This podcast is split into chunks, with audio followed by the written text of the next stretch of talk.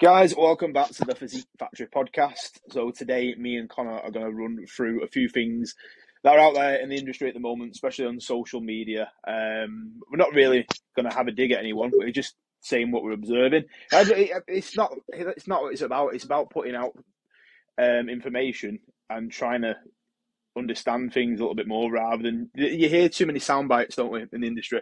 There's so many was like without really digging in deeper and thinking, right, that that means that, and what it means for exercise, all that sort of stuff.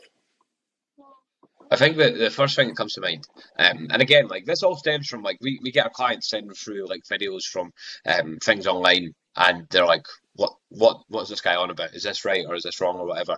And um, something I've been seeing a lot of recently is like people are talking about length and range this, short and range this, which is actually really good because like it shows you that this kind of biomechanics stuff is getting out there and more and more people are becoming aware of this kind of stuff and rather than just you know chucking weights about people are actually starting to think about what they're doing which is awesome but at the same time like um, i think the way to sum this up and someone actually put this in a post the other day i can't remember who it was i seen it i was like bastard i've been thinking that i should have had that as my own post um, Steal it. but um, what was it it was basically the fact that like just because something t- gets you into the shortened range or just because something gets you into the lengthened range doesn't mean that's where the challenge is. And there's a lot more to this kind of stuff. Yeah, just because you're in that position doesn't mean it's going to work what you want to work out of it. So there's there's more there's a lot of caveats yeah. to it.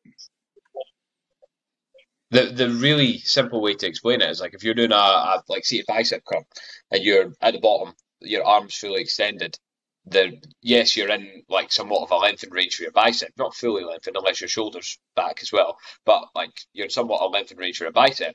But it doesn't mean it's targeting the lengthened range because right there, there's no moment arm. And that, how do we explain that well, without we've just said one of those words so as well? Because, it, yeah, it's breaking down these words, making it easy. So we've got to look at the direction of the resistance. So you got to first of all think about gravity so gravity that's going straight down. Obviously, hopefully everyone knows that it's not too technical. Um, so the dumbbell wants to fall. You can test this actually. If, if you want to test this, you can just grab the object closest to you and yeah, drop it, it and see what happens. Straight down to the ground. It's amazing. Mind blowing. Every time. So, Every time. so yeah. So if we set up to an exercise like a dumbbell curl, um, then that, that dumbbell wants to fall straight down. So there's not really if our arms that's our body anyway. So it wants to fall straight down. There's not much of a moment arm. But then if we set up a cable where the line of force, direction of force changes, then that changes a few things. It's like saying it's just a direction of resistance is probably the biggest thing in exercise or when we're setting up to exercise. It's like you could do a row, a row variation and a press variation, and both look exactly the same, but the direction of resistance determines what muscle's working. Exactly. Did you see that um, thing I put up on my story? I think it was on Sunday. I used the Nautilus bicep curl and I used the Nautilus tricep extension, and they were both yeah, they're both exactly the same. The only thing that changes is well, they're not exactly the same, but they're both pretty similar. The only thing that changes, or main thing that changes, is the direction of that resistance. And like, if you're looking at it, if you're watching the video, it's like hard to tell which one's actually which, really, without mm. looking closely at it. Um, but yeah, that direction is going to be pretty damn important. It's like, what's the difference between like, you know, if you've got a bar overhead like this, you know, you could either be pushing it up or pulling yourself up into yeah, that... what what's the difference there is the direction of the resistance, isn't it? If the resistance moves in this this case. But um yeah, I think like moment arm, that's one as well. A lot of people talk moment arm, moment arm, moment arm. And what the fuck does moment arm mean? I mean, you look up moment arm on Google, you'll get what the perpendicular distance or perpendicular line between a line of force and its axis of rotation. Mm-hmm. That really clears it up. that's it. No, nothing else needs said about that. But I think the easy way to explain this is to go back to the dumbbell curl, go back to your seated dumbbell curl, where at the start there, we've got absolutely zero moment arm. So we've got the weight that's in our hand, our arms fully extended. The line of force would come straight down through the weight through, through into the floor. So there's no distance between that line of force and then the axis, which is the shoulder in this case. There's absolutely no distance. But come halfway up, and all of a sudden there's quite a lot of distance. And that means that well the, the, the, resistance essentially becomes harder because there, there's a thing, right? you're not like people are so much like thinking about moving weight. We've always got to move more weight. We've got to you know get more load, and if you lift heavy, you'll get bigger and that. But the, the load is only half the equation, isn't it? Mm. There's there's more to think about than just load alone, um, and that's when we come into things like torque as well, which is again probably getting a bit confusing. But at the end of the day, it's what your muscles are producing. That's it. All torque is is literally what Conor said. Then is the moment arm and then the force. So you times them together, and it gives out a number what we're actually lifting. Yeah, yeah. So that let's go back to the dumbbell bicep curl. That five kilo dumbbell at the start it's got zero moment arm because there's zero distance between the line of force and the axis, which is the shoulder. The line of force is going through the dumbbell, obviously. So it goes straight through the axis. There's zero moment arm. And then halfway up, we've got our forearms distance away. That's when it's going to be furthest, furthest away, like halfway up. And that's where we're going to have a bigger moment arm. So that five kilo dumbbell all of a sudden becomes five kilos times that distance between the line of force through the weight and our axis at the shoulder.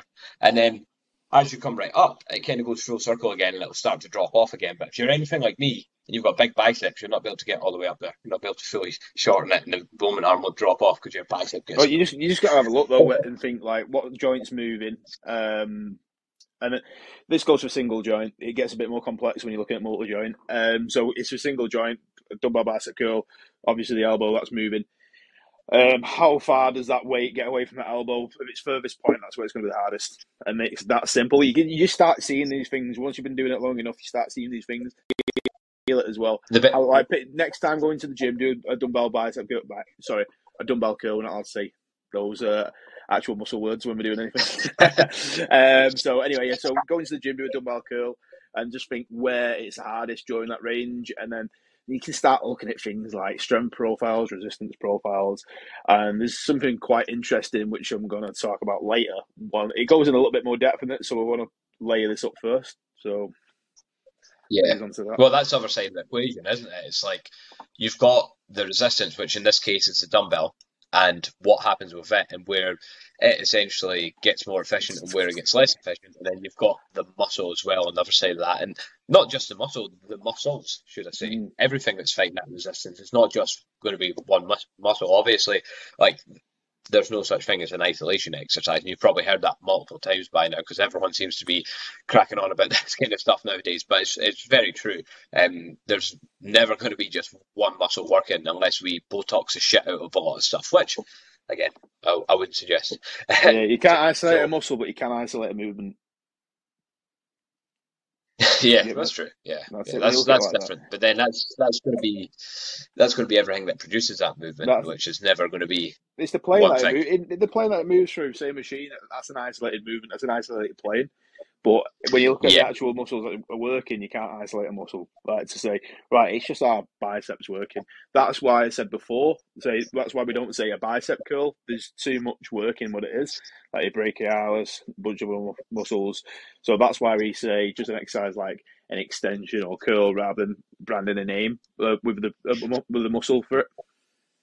To be fair, though, names are just names. Oh, names are names. As... Yeah, you could literally make anything up with it, couldn't you? You could exercise. Tell you what, that's another thing exercise names they're fucking ridiculous. People have got to think that when we like when the planet was made exercise names wasn't there. It's been made up. So they've been fucking made up. Things like romanian deadlift. It's always these eastern european countries. It's so hardcore it's mad. Who's come up with that? Romanian fair, i bet it's not even originated from romania well, who knows? But um, I was watching uh, um, one of the Tom Purvis videos this morning. Actually, I was recapping some of the 2000s this morning, and um, it was one on actual force and directions of force and things like that.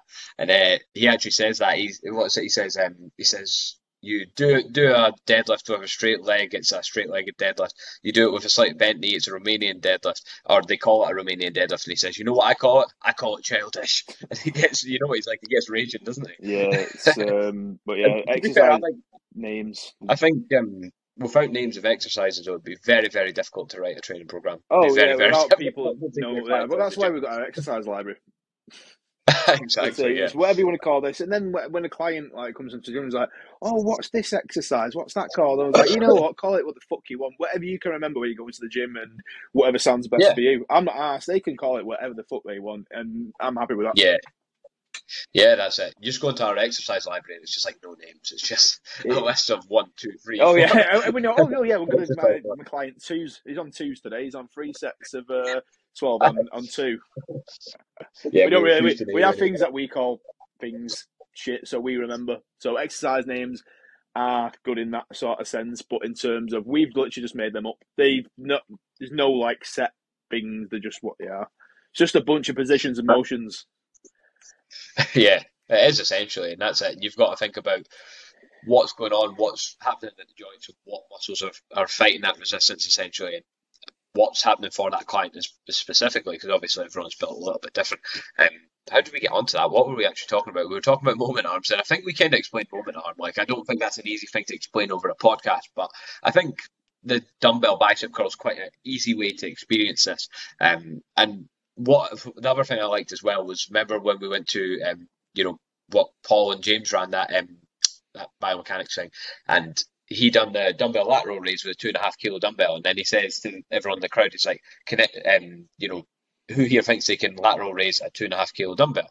And then someone obviously puts their hand up, and he comes out with a two and a half kilo dumbbell on the end of this big broomstick. Now, I'm pretty sure anyone listening to this realizes how much harder that's going to be. That's an explanation of moment arm. That's a large moment arm. So the weight isn't irrelevant, but it is definitely just one part of the equation. You need to understand that it's force times, uh, sorry, yeah, force times moment arm that, that we're coming up against. So it's not always about more is better, if you know what I mean, in terms of load. It, it just depends on the situation, doesn't it? Exactly. I mean, the same thing can apply to if you're doing lateral raises again. If you get on a cable and you're doing cable couple lateral raises, it's going to be hard. Say if you got the same weight, it's going to be harder than when the when the cuff's attached at the wrist than it would be over the elbow because it's further away from your shoulder. Yeah, yeah, and then the, what the muscle experiences because muscle only knows one thing, and that's tension, essentially, isn't it? Yeah, that's um, it. And it doesn't matter whether you're making that tension with the cuff at the end of your hand with less weight or on your elbow with more weight. The muscle doesn't experience anything the, different. The joint might. Yeah the muscle doesn't experience anything different. Yeah. myself out as I was saying that there. No, the, you're right about the muscle doesn't experience anything, but the joint does. Obviously, there's more. The further away it is away from a joint, the, potentially there's going to be more joint force, but that's another conversation. We don't really need to go into yeah.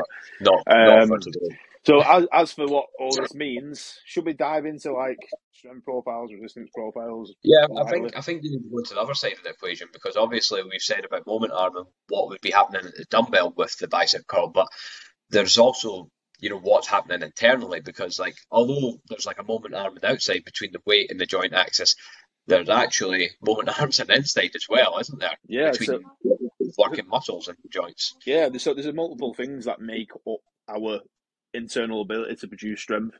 And one of those is that internal moment arm, say how much leverage has our muscle got around that joint to pull it to where it wants to get to. And then we've got a thing called length tension, the overlap with the muscle fibers or the sarcomeres inside that actual muscle.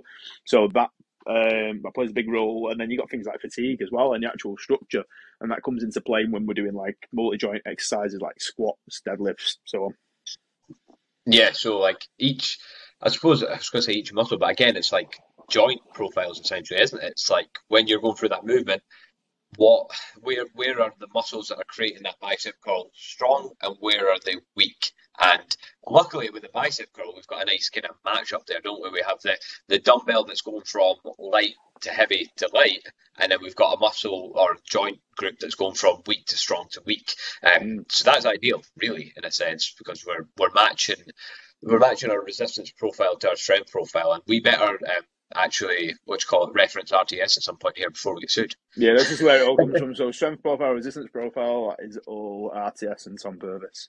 But to be fair, a lot of people talk about it and don't reference Tom. So yeah, I don't think Tom will listen to our podcast, but you never know. Yeah, I know. I think that that's the thing going around in the industry. Oh, strength profile this, resistance profile that. People don't actually know where it comes from either. Yeah, yeah. So that's and um, Big one. Tom's big on referencing. He is. So yeah, uh, but yeah, there's there's multiple different profiles out there. Single joints have got two. So there's um, this is what you said Then the bicep where it goes to so weak, strong mid range, and then um, weak, and then there's another one which is from a single joint where it would be strong to weak. That would be like a lateral raise. So we're gonna be strongest at the bottom, and as we lift up, we're gonna get weaker. Yeah, definitely. That that's one. I think lateral raise, dumbbell, bicep curl, things like that. They're, they're actually really simple exercises to start grasping this stuff because like you can experience it pretty easy, and that is the way to learn this stuff. Is just to listen to something like this and then go and try and experience it in the gym. But yeah, there's a lot of people talking about these kind of things right now. Like I don't know how much depth to it there is, if you know what I mean. But as I said at the start, it's good that people are talking about this kind of thing. It's good that like the kind of biomechanics side of things is actually getting out there because like I'd say it's pretty damn important. Like, um, no, it is. I feel like joint health and being more, I don't know what they're using now, but what's that word that we're not, uh, oh, being more optimal people, all these old school bodybuilders don't like that, do they? They don't like, oh, use a band, is that optimal training? You know what, fuck off, go and hurt yourself. yeah. It's definitely it's definitely not all about bands. That's the thing. But like from our perspective, like doing bodybuilding, you need to be able to bodybuild for a good amount of time in order to actually get somewhere with it. Like building a shit ton of muscle takes a lot of time. And in order to do that, you've got to be able to train consistently for a long period of time. And if you're constantly getting injured and niggles and things like that, well, that's going to affect your training. So, yeah, that's where this stuff becomes important. And the, the way I think about it, this is like, um, the, you know, there's that big single arm pull down thing that people fucking hate for some reason. Um, like with that, if someone ever says, "Why are you doing that to me?" I'm like, "Look, if this is a better option than using a wide grip pull down for my lats for what I'm trying to target, then why wouldn't I use the better option? It's like, unless I prefer doing another one, unless it comes down to a preference thing, which again, even at the end of the day, if I'm wanting to be the best potential bodybuilder I can be on stage next year, then who gives a fuck what I prefer? I'm going to do what's going to give me the best results. So why waste time in the gym doing something that's less than optimal? Unless you are someone that is just like I don't know, just trying to lose weight or something like that, and it's like a health thing, and you just want to enjoy your t- time in there. In that case, you you know, go do whatever you prefer the most. You know, as long as you're not hurting yourself, just do whatever exercise you like the most. But when it comes to something like bodybuilding, it's like, well, if you're going to be in the gym training, you've got so many opportunities to build muscle. I'm going to use the most optimal ways of doing things. There's that word again. Yeah, yeah, that's it. I mean, and then matching strength profiles and all that sort of stuff I've been looking into the into there's more than one reason. The times where we don't want to match a strength profile, or potentially we might get something else out of it. Um, have you looked into this yet? What Not really, but I can I, I kind of do that anyway. Like I suppose I'll do certain exercises where I target a certain part of the range more than anything, if that makes sense. Like a lot of oh, back stuff. I mean, yeah. like not even not even thinking about like strength profiles. Is in fact, yeah, one of them you do actually think about like the actual profile. It might be different. Say, so one of the reasons why we might not match a strength profile um, with well, resistance profile with our strength profile, and that would be say you'd like to reduce joint force because say we're doing like a, a dumbbell fly, uh, not a dumbbell fly, just a cable fly, something like that. So we want that to be like lightest there, and then when we're technically the weakest when it's shorter. There just to like limit joint force. So if someone's got an injured shoulder or something like that, that's when you potentially might not want to match it. And again, that's like not being efficient or whatever, but that's training to your needs. Say if you just reducing yeah. Joint force at a joint, and you're still going to get more out. You're going to get more out of it than not being injured, are you? Yeah, that's that's for sure. I suppose when someone's got like injuries, yeah, it becomes a total different playing field, and you obviously have to strip things back and go back to doing what they can essentially and not fucking them up even more, which is um yeah, a pretty big thing. But there's a lot of people a lot of people struggle with um injuries and things like that and like the you know the the ape in you almost says you know like just push through it and keep going and keep going but it doesn't get you anywhere fast and like that's something I've learned over the years. It's like when you've got a niggler injury, you need to find out why that's happening, what it is you're mm. doing or potentially not doing, that's causing mm. that injury because otherwise you're just going to get in this vicious circle and then it gets frustrating because you're not making the progress you want to make. Yeah, exactly. It's like like you're in your car and that red button, that red light comes up on your dashboard, and you think like there's something wrong, there's a pain, there's an issue or something like that, and then your engine blows out because you've been ignoring it. So it's literally like that. So really, you, need, yeah. you need to pay attention to that pain, what you think it is, what you think might be causing it, how long has it been going on for, and so on. then you can start make appropriate uh, decisions or even refer it out to someone. Yeah, definitely, and not, a lot of it will come from the way we train. Definitely. Oh yeah, hundred percent. Most of the time, anyone in the gym. Uh, so you've gone to the gym, you've got no injuries, you've been training for a year, you've got injuries, you've been abusing your joints, you've been raping your joints. getting carried away again here. Yeah, that, that's it. So yeah, you've been absolutely nailing your joints in the gym. Ah, I see it all the time. It's the dumbbell fly. That was what I sort of alluded to it. Before. You hate a dumbbell fly. Oh, it goes through it. It's the way people perform it though. The bouncing yeah. at the bottom, and I was like, oh, like actually cringing at the shoulders. And I've just got to go up. Or even the dip. Oh, the dip, that's a bad one as well. The way people perform that, the amount of like force they bounce into the bottom in the like full shoulder bloody extension. I think like, a, dip, a dip, it's really easy to go in a passive range as well, isn't it? Especially if you're yeah. doing weight. Yeah, it's just going to force you there, isn't it? Yeah, not a lot of people that I've worked with got a lot of range for doing dips anyway. To be honest, like there's not very often I've seen someone that's got enough range to get below like ninety degree almost at the at the shoulder there, but um or the elbow should I say really. Um, but that doesn't mean that everyone now do your dips to ninety degree and no more. but definitely like be aware of that stuff. But uh, like it's not a bad exercise though. I I, I do them. Um, but like yeah, it's just one that's easy to kind of go a bit too far on. Next thing you come off, oh, my shoulder's sore. Don't know why. exactly. Is that you've been doing it over time? I was like, I really don't know how um, my shoulder hurts doing this. Yeah, maybe yeah. I haven't got the range and then anterior joints, well, capsules, fuck it up. But yeah, it's things to be aware of. Yeah, lifestyle's a big factor for a lot of that stuff as well, though. Like a lot of people sitting like I am now in a hunched position with like protracted shoulders and things like that. That's just um, that's obviously going to play a role in it. It's something um, that's came up actually recently with a client of mine that used to come up a lot with me too. It's like I used to work in like manual labour, and there'd be a lot of like you know like moving heavy blocks or stuff like that, and like wheelbarrows stuff and things like that. And you'd have a busy day doing something like that, and that kind of can catch up on you as well. Like if you're doing something, for example, if you're like doing that all day, lifting slabs, moving stuff like that, and the next thing you go into deadlift, for example, you know that's a lot of like work on your lower back. And a lot of people like, you know, maybe lifting things in a less than optimal way, if you want to say it, and things like that. And that, that will eventually catch up on you too. So it's a bit of consideration to what you've been doing as well. Because alternatively, if I've been sitting at my desk all day, if I've been doing Punched like, over. Yeah, yeah. That's what I, had. That, that literally what happened with a client. So he, he's got an office job and he's hunched over all day.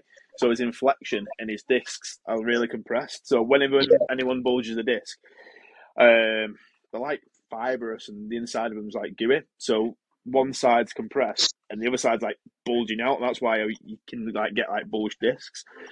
So if you're in that flex position with your spine, you can press in one side of that disc, it's popping out the other side. It's not going to happen like straight away as soon as you flex your spine. That won't happen. Um, but over time, or if you get in, in any positions where you flex, rotated, and laterally flexed, then that that's might cause an issue. Um, it's it's the forces that we're exposed to over time, unless it's abrupt straight away. So it it depends. Totally depends yeah. on the person as well. But, but even if you've been in a seated position all day, for example, right, sitting at a desk working at a computer or something, and then you go to do a deadlift, and you're going from you know being in that hip flex position at the bottom into hip extension, like you've been in a hip flex position for so long that your body's going to be like, what the fuck are you doing? Like yeah, loading me up it. and putting me into hip extension. So like something that works for me in this um, is literally just going and warming up like my glutes, going into a bit of hip extension, doing like doing a fucking kickback or a hip thrust, which is like, you know, it seems the not hardcore thing to do before you deadlift, but actually doing that stops me from getting any lower back pain. There have been days when I have been sitting at my desk, I've went and done some deadlifts or RDLs or something, and I have got lower back pain. And ever since I've started doing that, contracting my glutes, getting into hip extension, absolutely fine. So that's, that's even even the other side of the joint. What I found more uh, help a lot is like contracting hip flexors, like psoas or extend, get them contracting, like load them, like literally load them um, concentrically, and it's just muscle contraction is going to help on each side of that joint. So your glutes, hip flexors, get them fired up, and then yeah, because when you think about it, when you're sitting, your hip flexors are going to be shortened. So like your psoas and that, they're going to be pretty shortened, and then your glutes are going to be pretty lengthened. And again, if you're taking, if they're used to being in that position, um, like it's like um, like I think Tom Purvis uses the cat, doesn't he? He says when the cat's lying down and it gets up and it starts to stretch, it starts to prepare itself for what it's going to do. So essentially, mm. we should think along those lines, and it's it's a stupid way of preparing uh, of saying it. Sorry, but it like keeps it in my head. Actually, I'm, every time I'm thinking about something like that, I'm like, think of the cat. Think of the cat. What would the cat do? Well, I think what you could do is literally take each joint that you're going to use that session to its full range or full active range, contract it in that position, and then do it for a couple of reps can make a difference. though. eh? like, um, I don't know if we've ever even talked about that in this podcast, but like, um, a, a, a, nice real life example would be I had a client in the other week, one of my online clients came in for a session, and he had some deadlifts in his program. So this is the first time I'd seen him deadlift, and I could see his left foot, the ankle was like falling in, like his arch was collapsing like really badly, and that was just doing a deadlift. And you don't get into well, he wasn't getting into a massive amount of dorsiflexion there. It's like, what the hell's wrong here? So literally, I, I didn't have anything to actually actively contract his dorsiflexors. Could have done it with like manual resistance, but anyway, I wasn't doing that in the middle of a busy gym. Um, so I took him over onto the calf raise and um, just standing calf raise. Got him to do some standing calf raises. Took him through a few of them. Got his calves contracting, but also got him thinking about contracting the stuff in the front the way down. Um, and voila, when we went onto the deadlifts, he had so much more range. It wasn't perfect by any means, but he could definitely access a lot more range. And that's exactly what you're saying. It's just taking the joints to those kind of end ranges and contracting the stuff around it. Yeah, I had the same experience with someone who attended the seminar the other week when um, she was squatting. There was one side, her ankle. It wasn't really causing issues, but she was she was having trouble like trouble like growing her quads. So he looked at her feet and was like, mm, one side's more restricted than the other. Trying to work out what it was. Performed a CSI, that's basically like a low level isometric. Got things contracting, and then it freed up a lot more range at that joint to get into at the bottom of a squat. Yeah, that's it. Like just simply doing stuff like that can make such a difference. Another um, another good example of this is like my external rotation on this shoulder is quite terrible. I sit in a bit more internally rotated in that shoulder. So um, when I test that, if I'm lying back in the floor, I can like my right arm and I, have got my sorry, I've got my like arms at 90 degrees. So my elbows are level, my shoulder and arms are at 90 degrees. So when I lay back, my right arm, my, my right knuckles touch the floor, my left knuckles don't. They're floating off the floor, right? So same thing, low level isometric. Basically just get someone to put their hand up against the back of my palm and I, I contract that way, um, you know, into external rotation. And then after that, I can like hit the floor with that, right? So to give a practical example, if I ever barbell squat, which I don't do a lot of at the minute, but like whenever I do it, that usually gives me like bicep tendonitis. But when I contract that and once I allow myself a bit more range there by doing that, no issues whatsoever. So yeah, that'd be a perfect like that, that. That would be like the perfect situation to do something like that. Yeah, no, it works to be fair, but um, I just can't recover from de- heavy deadlifts and heavy squats in one week, so I, I pick deadlifts every time. Yeah, yeah, yeah. I'm gonna say your back, well, your ex is gonna be fucked from that. Um, but with that, saying like getting more range, do we need to get more range on some things? Potentially, yeah, from the situation that you said then, that scenario. Yeah. But when we a joint, the stability of the joint reduces, which is something to think about. So if we're doing like an overhead press or something like that, especially with our shoulder, it's probably the least stable joint in our body. Um, if we if we're restricted on one side and we start doing like these CSIs and contractions, and we get more range, so we're in a new range now, but we're going to be less stable in that range, and we've not spent a lot of time in that range. So what I'd say is, once we get into that range, we want to strengthen it. So yeah. getting those ranges in the gym, start off with these CSIs and then start strengthening the new range that we've got. Just because if we get into that range, we're not going to be stable. We just want to make sure that everything's contracting around that joint and doing its, its job and strengthening everything up. The interesting thing about shoulder stuff as well is like obviously the rib cage and this like shoulder blades are going to make a big difference because like or even even the spine actually when you think thoracic spine, rib cage and then scapula. So like basically you've got your, your shoulder blade, your scapula. The foundation for that's a rib cage. The foundation for that's the thoracic spine. And then the position of that thoracic spine and therefore the position of that rib cage is going to impact the position of your scapulas. And like the range you're getting at your shoulder, it, your neutral might actually be like you know flexion for you might actually just be holding your arm a tiny bit forward if you know what I mean. Um, depend on where your neutral is. So like the position you're yeah, trying to get it. into might be quite a extreme range, if that makes sense, because of where your shoulder blade is. I don't know if I've explained that very well. No, yeah, you might. It's the so it's literally the position of your shoulder blade that sits on your rib cage. Your shoulder might already be in flexion by just standing up with your hands by the side. So that yeah. rib cage, the position rib cage changes the position of your scapula, basically your shoulder blades, the way they sit in it, and then the position that oh, let's try this guy. So this guy. Yeah, if you're watching this, so obviously if you're listening, you won't. yeah, so I've just got a dead guy in my office. He's not really just going. so, uh, so he's got his rib cage there. He's got scapula that sits on top of it, and then you've got the humerus that sits into uh, the scapula. So that is the scapula is literally uh, the foundation for that is the rib cage, and then the foundation for the rib cage is the spine. So all these have a knock-on effect on each other. and then the way the position that this the humerus it sits in uh, the cavity there. Um, if that's like protracted or like elevated, then this can be an inflection in any position. So his is literally just sat in. It's pretty much straight, isn't he? Neutral. I, I can't actually there. see the shoulder blade. Turn it to the side a bit more. You got it there? Yeah, but the skeleton, I mean. Is that cool? Yeah. So you can imagine so, if you're watching this, you know, if um, if he was slightly more hunched over, for example, where that shoulder blade would be, and then where the arm is now. So if if he was slightly more hunched over, and the shoulder, shoulder be inflection. Yeah, shoulder would be inflection, wouldn't it? So it's all, all, going to impact this stuff. But um, I don't know if we've went a bit deep for a podcast because yeah, that that was a little bit deep. yeah, we, might, won't stay on that for too long. Stuff like that might get a little bit confusing to actually understand. Like, I mean, even even for us, like it's all um, not confusing, but it certainly takes a bit of thinking about anyway when you're in the gym. Um, mm. But that's to me, that's what makes this shit interesting. That's this is a shit I love when you're diving into it and like client says, you know, such and such has um, caused me grief, and it's like, all right, cool. Let's just write out all the list of the potential reasons, right? Yeah. this, that, that.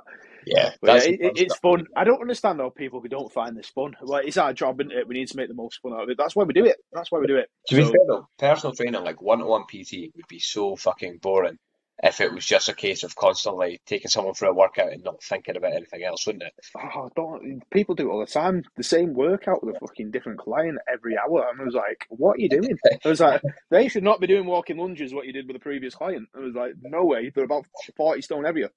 Yeah, that's it. Like, I'm all for having, like, I've, I've definitely got, like, kind of templates that I run off, but, like, they do get very much personalised depending on the person. Oh, yeah, then, yeah. It like, depends what, what you've got available in the gym as well, doesn't yeah. it? When um when I when I start with a client, a one to one client, the well even an online client too actually, the workout we do at the start will be very different to the workout we do at the end of that program because it's like you'll be figuring out stuff like every session they're in, especially if they're a new client. Like the first twelve weeks, you might follow the same program, but like I'll notice because I never actually go on and physically change my one-to-one client programs. I just know that okay, we're not actually doing we're not actually doing the goblet squat here. We're doing the leg press for this person. And you look at it and you're like, I've changed this a lot. yeah, yeah, yeah. I think that's a good point. In when you start with a new client, is you got to think is where they start and what's their skill like at performing yeah. things. So if I get like an athlete who comes into me who's like been playing football for his life or some sort of sport, their motor skills are going to be yeah, they're going to be a lot easier it's going to be a lot easier to coach and more technical movements. Say, I like a, a Bulgarian split squat or an RDL. They're both like complicated movements, but um, they're going to like take it straight away. They're going to like get the grasp of it. But if we get a general population client who's not played sport before in their life, they like being on the computer, they're sitting down all day, all that sort of stuff, then it's going to be a pain in the ass. And potentially you wouldn't program an RDL unless it's their goal to do an RDL and just get the skill. But you, you start off with. Yeah, even then you wouldn't start off with it, would you? Because like yeah, you start with a hinge movement. It yeah, it depends what they're like or where they're at or anything like that. So there's loads of things. Um, so you start off with something something really really simple and then build it up to that. Yeah, because like nothing makes your client feel worse than saying right, we're going to do some RDLs and then they can't actually do the movement. And there's literally there's no point in doing it at all. It's just grasping that skill and that awareness of the body. I've done it before though. Like that's how I, I realized not to do it was by doing it. Same. I was like, yeah, there's definitely Same. people that can't do this straight away. Like it's it's quite difficult because you're like moving some joints, but well, you're moving yeah, you're moving some joints, but you're not moving others. So like it's tough having that level of control of your body when you're only just in the gym for the first time. But yeah, you soon realize when you start doing this, it's like ah fuck, I can't just start everyone on yeah. the L.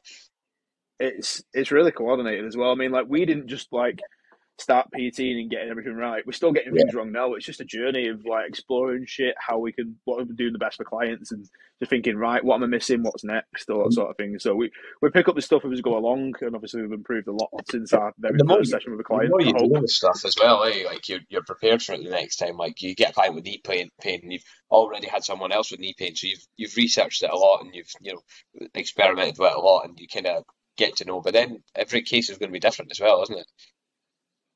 That's it. The, the other thing with that as well is like it's important to remember that like we're not there to fix it as well. Like we're just there to get the most out of it, I suppose we can, and respect what we'll, body's given us. Yeah, we'll we'll do shit and see what happens. That's what that's what I basically do.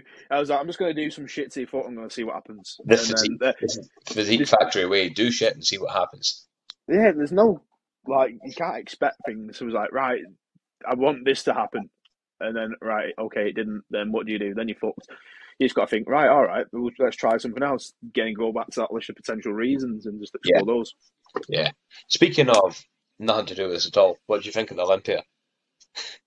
Oh yeah, fucking hell. Um, Should have started with the easy some, chat, the soft chat, rather yeah, than straight into it. Definitely. So yeah, if if anyway, guys, if you made it this far, um, this is, yeah. This so I, I, Olympia. Opinion is some people's condition was way off. Like, I think it's off. hard to say. Like, I've seen a lot of people yeah. about that, but it's like it's hard to say unless you're there with bodybuilding shows. You can't. Really yeah, to be fair, the, the, lighting and everything like that, but they, to me, they, they, looked a bit off. Um, Cbum looked good, obviously as always. Yeah, there's no, no no beating. There's no beating him. Literally, he can show up every year. There's no, I had, no one's going to beat that good. up for the open men's bodybuilding. I had them. I had the right order apart from Ramy. I had Ramy first, and oh no way, no, I, I, didn't have him. As soon as I saw him at prejudging, and I was like, no way. See, not, I, thought he looked, I thought he looked as good as he usually did at prejudging, but I didn't have him first because I thought he looked the best or because I, I like him or anything. I just thought they'd give him it, if you know what I mean. Like I thought because yeah. he was the biggest guy, fullest guy, and his back was shit, but his back's always shit. So I didn't really think it was much different from the usual. But um, I'll tell you who really I really like um, was pleased with was uh, Derek Lunsford looked awesome. Yeah. No, he's um, he's yeah, he's decent. He's got a good physique, hasn't he? He's got a good shape, but he's also like wide as fuck. I reckon if he was a bit leaner, he would have potentially run, won it. Yeah, Hadi's good too. To be fair, like Hadi's condition, yeah, good. But um, I never thought. I like how they're not the size anymore, are they? Like the mass monsters, like Ramy, um, because there's no shape. It's just a big cunt. Yeah, but I suppose that's what open bodybuilding is now. Because like classic is a thing, so it's That's like a shape. Yeah. yeah. But in the classic guys are the guys you'd rather look like, but I, I still prefer to watch the open. I'm not going to lie. Um, yeah. I'm surprised they gave it to Hadi just because he's from Iran and America fucking yeah. hates Iran. so I thought yeah, politics wise that was never happening. yeah, but he's the more enough reason he was the best. Yeah, and then when you looked at like I, I prefer some of the guys in the second call out as well. To be honest, like um, what you call him, um, Hunter Labrada and like Andrew Jack and some of the guys. Um, but then Iain Valliere, he wasn't even in the second call, was he? That was surprising. Yeah, yeah, it was mad. I've still never seen a picture of him actually. I don't even know what he looked Honestly. like. Yeah, no, I'm, I'm not seeing it either. And then you got the the boogeyman, um, Awodibu, Blessing Awodibu. Yeah, where did he come? I, I didn't even do the, the night show. I didn't make it through prejudging. Oh, did he not? No. I don't think so. No. No, fucking hell. But um, he talked a lot of shit him before it. Oh yeah, in the press conference. Yeah, it it's quite hilarious. funny to be fair though. Like a lot of people don't like him, but I think he's quite funny. Yeah, he's class. He's, he's class. Any, anyway, another topic that brings up onto World Cup final. How much is a shit house is Emiliano Martinez? I, I, I, love him. I want him at United. I fucking love him. He's awesome. He plays for Aston Villa, does he not? Yeah, yeah, yeah. yeah. He, was, he, was, just everyone who took a penalty kick. He was just going up to him, giving him shit, booting the ball away, and everything.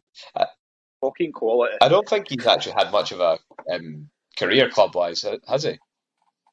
No, not really. He was at Arsenal, didn't really play much, and then he's gone to. He was somewhere else. He was on loan a couple of times, and so now he's at Villa. But he's uh, yeah, he's a he's a good keeper. I mean, his, his distribution was ball, yeah, he's um, but yeah, it was a best final ever. Yeah, yeah, it was certainly a good one because I, I came in and it was 2 0 to Argentina at that time. I was pretty happy. I wanted to see Messi lift it. And then I, I came yeah. through um, into the kitchen and I started like making some potatoes. And I came back through and it was 2 2. I was like, oh, so that was me stopped giving Sophie a hand with dinner. I just like sat there and watched football from there on in. But um, it's fucking interesting. Like it was good.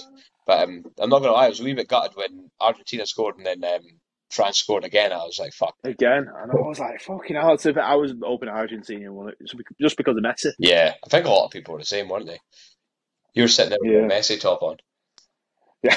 I've, uh, yeah, I've fought with Ronaldo now after everything happened with United. Is he signed for that Saudi team yet?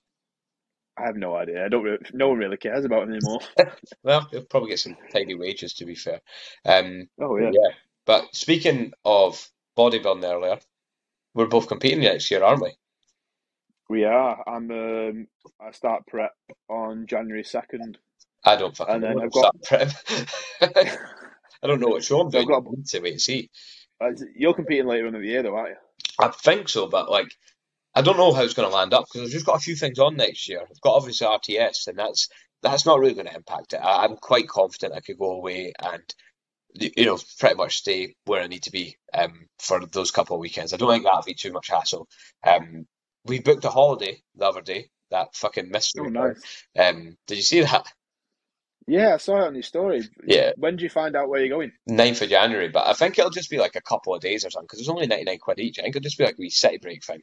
So, oh, cool. fuck knows when that is. Um, but again, you're going to get somewhere like Skegness, aren't you? no, no, don't worry. I looked at the list of potential places. They're all in Europe at least. So, oh, are they? Two nights in Edinburgh, son. but um, yeah, I've, I've like I've been on holiday quite a few times in prep, to be honest. So it's not really I'm not really concerned about that either. Um, the only thing is, I am meant to be going to a stag do next year. That concerns me slightly. what day? When's that? Well, they're talking about early June, which is why I was on about doing the later show, but they've never actually booked it yet, so fuck knows. But I can do with them booking it so I can actually make up my mind. But I'm I'm keen to go now. Like I'm only like 73 kilos at the minute, and like my stage weight was like 67 or 68 or something. So oh really? Right. Yeah, I'm a little boy. I'm lightweight. Natty lightweight. Beast. Should start uh, start prep in January. Do something in May. yeah, I mean that's potentially an option, but I well I do the BNBF, so they've never got any shows in May. The first one's usually June. Oh really? Yeah. Right, fair enough. And I'm not competing against Geary guys because I'll look tiny. look small enough in the Natty shows. What shows yeah. are you planning uh, to do first? Um, I was going to do two bros, but I'm 50 50. I'm going to, I'm definitely doing two bros 2024. Um, I think you'll because... be banned from two bros just because of Nick and all the abuse. Oh, yeah, probably. If I've got any association with Nick Broom, then yeah, you're going to get banned from a couple of federations and gyms. Yeah. So, yeah. Um, yeah, so uh, potentially yeah, I mean, it's definitely PCA, FitX, um, NFM. There's one up in Scotland, which I'm going to do near you. Um, that's like mid-April, and then I've got the Cancun Classic. Yeah, the Cancun Classic, of course. I've got you going that. You'll need to take a trip up here as well, James. Oh yeah, definitely. I know. I mean, like, there's. I don't know where they're doing the Scottish one, um, NFM, but I'll definitely like. I'll be up in Scotland next year. Yeah, are you doing that show? Like, yeah, yeah. Yeah, that's it. It's mid-April. Yeah, it's not a good time to get you a week before a show, though. To be fair, although the yeah the time after it may actually be a better time to actually get you. But what have I done? Yeah. I've, I've been down to you three times now, so you're doing me a trip. I know, I know. I'll be up next. That's it. I'll be definitely up next. So. I, I, don't mean to put you off, but the train journey was fucking shite.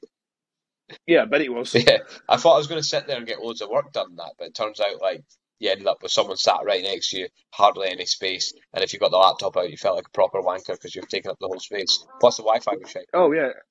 So yeah, well, yeah, that's what I did anyway. And hot, hotspotted on my phone and was literally had my arm in their lap. Some girl sitting next to you, yeah, her arm in her lap. Yeah, fuck me. Was like... the the girls that sat next to you yeah. the train. Put it this way, you wouldn't want to put your arm in their lap. oh God, fucking hell! I didn't get I didn't get much luck that way on the way there or the way back. Brilliant. at least this is at the end of the podcast. Hopefully, no one will hear this bit. Yeah, this is it. But yeah, so let's uh, we'll wrap it up there. Hopefully, the girl on the train. Hopefully, you watching this, listening. Brilliant. I, I, I, won't even say anything because the last time I said something, I offended the half of Whitworth. So yeah, yeah. Remember you said that thing about PTs being fat. oh yeah, yeah. So I'm not going to say anything, you know. yeah, I'll stay out it. right, well, I think we'll call yeah. it a day that before James does say anything to upset people. Before we go, though, yeah, the man. plug, there's got to be the plug.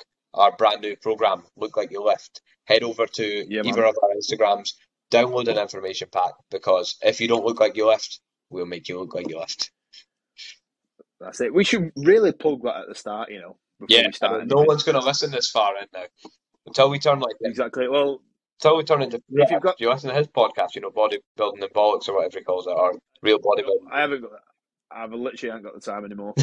well, um, he's got ads like halfway through them. Like you're just listening to it, and a random fucking ad comes on. Shite. Mad.